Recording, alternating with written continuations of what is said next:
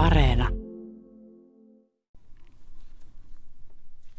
Päivän mietelauseena on nyt kaksi keväistä Aaro Hellaakosken runoa. Kevään kuuntelua ja keväinen junamatka.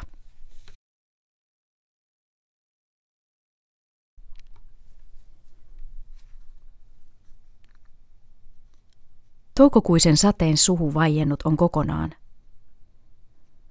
Tuulikaan ei vielä puhu, oksaan kimatelevaan.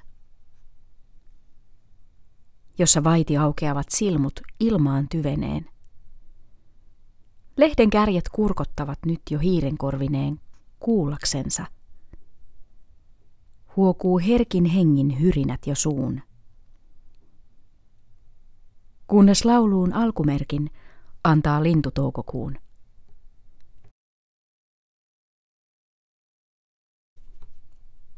Keväinen junamatka. Trolliusten vasarat silmiäni takovat. Hoimies herää. Kevät tekee terää. Juna juoksee jyskyttäin, halki kenttäin vihreäin. Rentukoita, kulleroita, kevään kultavasaroita. Valkoisessa harsossaan tuomet tanssii syliin.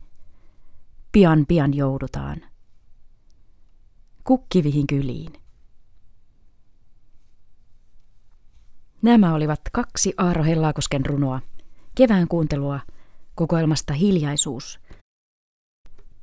1990, anteeksi, 1949 ja keväinen junamatka oli kokoelmasta Jääpeili vuodelta 1928.